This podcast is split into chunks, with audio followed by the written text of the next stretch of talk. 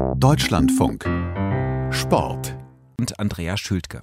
Beim CHIO Aachen hat Olympiasiegerin Isabel Wert auf ihrem Nachwuchspferd Quantas den großen Dressurpreis gewonnen.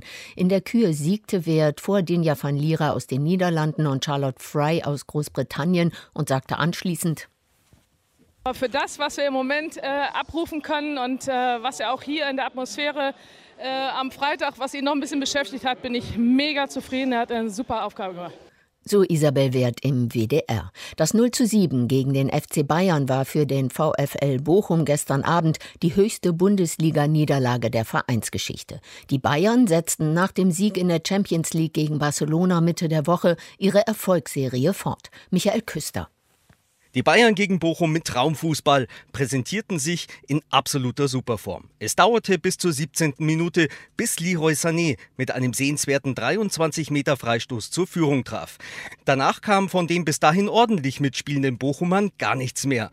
Bereits zur Halbzeit stand es 4 zu 0 durch die Treffer von Kimmich, Nabri und einem Bochumer Eigentor. Die Bayern ließen auch im zweiten Durchgang nicht locker. Lewandowski, Schuppomoting und erneut Kimmich sorgten für einen deutlichen 7 zu 0 Sieg über einen völlig überforderten VfL Bochum. Nach dem überzeugenden Erfolg unter der Woche in der Champions League sind die Münchner unter Trainer Julian Nagelsmann nun voll auf Betriebstemperatur. 7 zu 0 lautete auch das Ergebnis für die deutsche Frauenfußballnationalmannschaft in der WM-Qualifikation. Gegen die Außenseiterinnen aus Bulgarien hat der Kollege Lars Becker gestern ein Spiel gesehen, mit viel Tempo, mit guten Kombinationen, mit viel Zug zum Tor, viele Torabschlüsse. Dieses 7 zu 0 ist eigentlich noch viel zu knapp ausgefallen. Da war ein zweistelliger Sieg möglich, aber sieben Tore sind gegen einen allerdings überforderten Gegner, der international nach zweit, vielleicht drittklassig ist. Eine gute Geschichte. Also das war ein guter Auftakt in diese WM-Qualifikation und insgesamt finde ich auch eine gute Leistung. Darauf kann man aufbauen. Das erste Nordderby in der zweiten Liga zwischen Werder Bremen und dem Hamburger SV gestern Abend hätte von der Intensität her auch ein Erstligaspiel sein können. Ralf Ratje.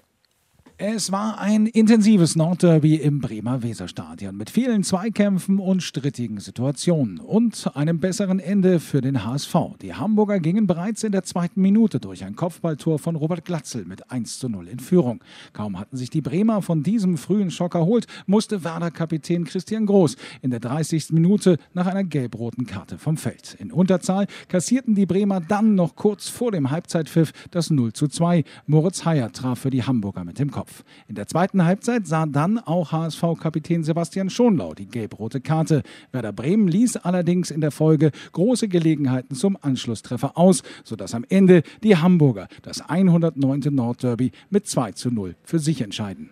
Am Nachmittag beginnt in Belgien die Straßenrad-Weltmeisterschaft mit dem Einzelzeitfahren der Männer. Es wird die letzte WM für Toni Martin sein. Kurz vor dem Start heute hat der viermalige Weltmeister im Einzelzeitfahren sein Karriereende angekündigt. Die Vorschau auf das heutige Rennen von Holger Gerska. Endlich mal wieder ein langes, flaches Zeitfahren bei einer WM. Wie eine Einladung für den viermaligen Weltmeister Toni Martin, dessen letzter WM-Titel aus dem Jahr 2016 stammt. Auch damals war es flach, sehr flach in der Wüste von Katar. In den Jahren danach gerieten die Medaillen für Toni Martin außer Reichweite, auch weil die WM-Zeitfahren immer schwerer wurden. Einmal gab es sogar eine Bergankunft. Diesmal allerdings hat er sich vielleicht eine letzte große Chance witternd sehr akribisch vorbereitet. Nach dem Sturzpech bei der Tour de France gab es eigentlich eigentlich kein anderes Thema mehr. Von den großen Stars fehlt auf diesen 43 Kilometern Richtung Brügge der Olympiasieger Primoz Roglic. Die Slowenen setzen auf den Tour de France Gesamtsieger Tadej Pogacar. Der steht aber ähnlich wie Toni Martin auch nicht in der ersten Reihe der Favoritenliste. Top-Favoriten auf Gold sind der Titelverteidiger Filippo Ganna aus Italien, Europameister Stefan Küng aus der Schweiz und vor allem mit Heimvorteil der ewige Zweite der vergangenen Jahre Wout van Aert. Der Belgier kommt immerhin mit der Empfehlung eines Tour de France Zeitfahrsieges an den Start. Franz Reindl könnte am Samstag Präsident des Eishockey-Weltverbandes werden.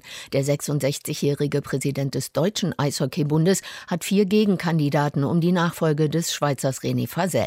Als eines seiner Ziele nannte Reindl gestern im Deutschlandfunk die Nachhaltigkeit. Wir müssen nach Möglichkeiten suchen, das so optimal und so ressourcenschützend wie möglich zu machen. Und dazu gehört auch, die Eisfläche vielleicht zu verkleinern, damit es weniger Eisbedarf gibt und die, die energetischen Möglichkeiten sind auch heutzutage ganz, ganz anders. Und da gibt es viel zu viele Hallen, die noch auf die alte Energieversorgung bauen und die Zukunft ist ja da äh, vorgegeben und neu und äh, das wird uns einen Vorteil bringen. Aber insgesamt ist das eine absolute Herausforderung, mit der wir leben müssen. Da müssen wir ins Auge sehen.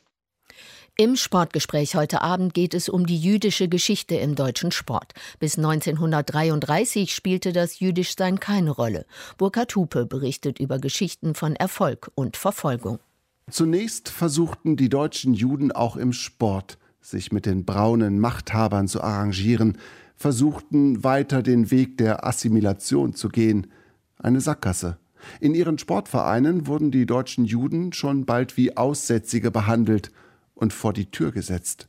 Vor allem die deutsche Turnerschaft mit ihrem neuen Vorsitzenden Dr. Edmund Neuendorf überbot sich in vorauseilendem Gehorsam, wie ein Brief an die deutschen Turner belegt. Die deutsche Kultur, das deutsche öffentliche Leben, die deutsche Sittlichkeit sind vom Judentum so stark verschandelt worden, dass wir da unter allen Umständen einen ganz dicken Strich unter die Vergangenheit machen müssen. Es ist meine innerlichste Überzeugung, so unendlich schwer es einem im Einzelfall sein mag. Weil ich durchaus dafür Verständnis habe, dass auch ein Jude ein feiner Mensch sein kann. Ein Auszug aus dem Sportgespräch über jüdische Geschichte im deutschen Sport.